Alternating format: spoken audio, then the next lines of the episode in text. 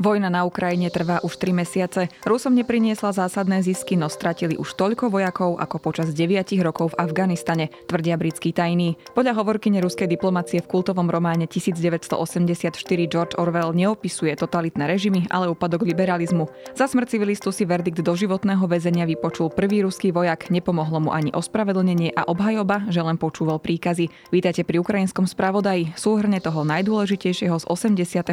dňa vojny na Ukrajine ja som Ľubica Melcerová, správy pripravil Matúš Krčmárik.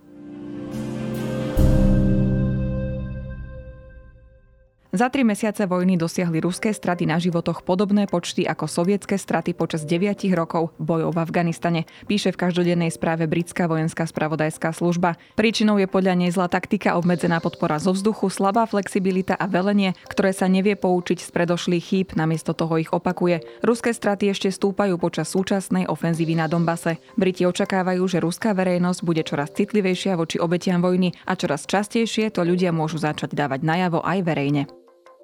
Rusko v posledných dňoch zhromažďuje sily pri Severodonecku, ktorý je podľa ukrajinských správ pod neutíchajúcou ruskou paľbou a chystá tiež útok na viac ako 100 tisícový Sloviansk. Podľa gubernátora Luhanskej oblasti Serhia Hajdaja agresor v okolí Severodonecku uplatňuje tzv. taktiku spálenej zeme. Ruské jednotky sa podľa neho zámerne snažia zničiť mesto. Na Doneckom fronte sa ruské jednotky nadalej pokúšajú prelomiť obranu ukrajinských a dosiahnuť administratívne hranice Luhanskej oblasti.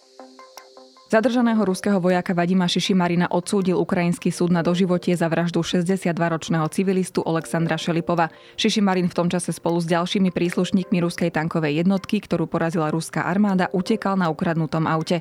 Zbadal muža s mobilným telefónom a dostal rozkaz ho zastreliť, aby skupinu Rusov na úteku nenahlásil ukrajinským úradom. Šelipov postrelený do hlavy zomrel na mieste len niekoľko desiatok metrov od svojho domu. Hoci podľa sudcu Šišimarin spolupracoval s vyšetrovateľmi a vyjadril ľútosť nad svojimi činmi, súd nemohol prijať tvrdenie, že obed nechcel zabiť, keď na ňu vystrelil. K svojmu činu sa priznal vo videu zverejnenom ukrajinskou bezpečnostnou službou. Šišimarin je vôbec prvý Rus odsúdený od začiatku invázie. Ukrajinský prezident Volodymyr Zelenský priznal, že jeho armáda stráca denne 50 až 100 príslušníkov. Dokopy by to znamenalo, že armáda prišla o 4,5 až takmer 9 tisíc vojakov. Podľa najnovších údajov Úradu Vysokého komisára OSN pre utečencov utieklo z krajiny od vypuknutia konfliktu viac ako 6,5 milióna ľudí. Ďalších viac ako 8 miliónov je vysídlených vnútri krajiny. Svetová zdravotnícka organizácia zas uviedla, že overila už 248 útokov na ukrajinské zdravotnícke zariadenia. Od začiatku vojny pri týchto útokoch rokoch zahynulo dovedna 75 ľudí. 20 rokov pôsobil Boris Bondarev v rúských diplomatických štruktúrach, teraz končí. Ministerstvo zahraničných vecí sa stalo mojim domovom a rodinou, ale už sa jednoducho nemôžem podieľať na tejto krvavej, nerozumnej a absolútne zbytočnej šialenosti, napísal v otvorenom liste. Bondarev pôsobil v Ženeve ako poradca rúskej stálej misie. V liste napísal, že nikdy sa za svoju krajinu nehambil viac ako po 24. februári, keď Rusko napadlo Ukrajinu. Putinom rozpútaná agresívna vojna s Ukrajinou a vlastne s celým západným svetom je zločinom zločinom nielen proti ukrajinskému ľudu, ale pravdepodobne aj najťažším zločinom proti ruskému ľudu, napísal. Bondarev je prvým ruským diplomatom od vypuknutia vojny, ktorý sa vzdal funkcie. Poľská vláda predčasne vypovedala dohodu z roku 1993 o dodávkach ruského plynu do krajiny cez plynovod Jamal. Poliaci už pred tromi rokmi Rusov informovali, že zmluvu nechcú predlžovať, no jej platnosť sa mala skončiť až na konci tohto roka. Po ruskom napadnutí Ukrajiny sa tak stane ešte o niečo skôr. Hovorkyňa Ruského ministerstva zahraničných vecí Maria Zacharovová pri otázke študentovi poskytla vlastný pohľad na kultový román Georgia Orwella 1984.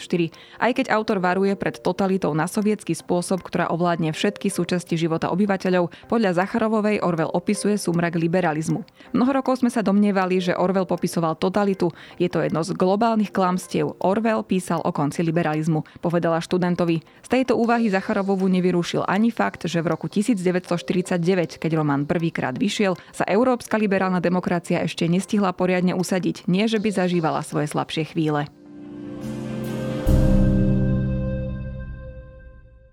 Na dnes je to z ukrajinského spravodaja všetko. Počujeme sa opäť zajtra.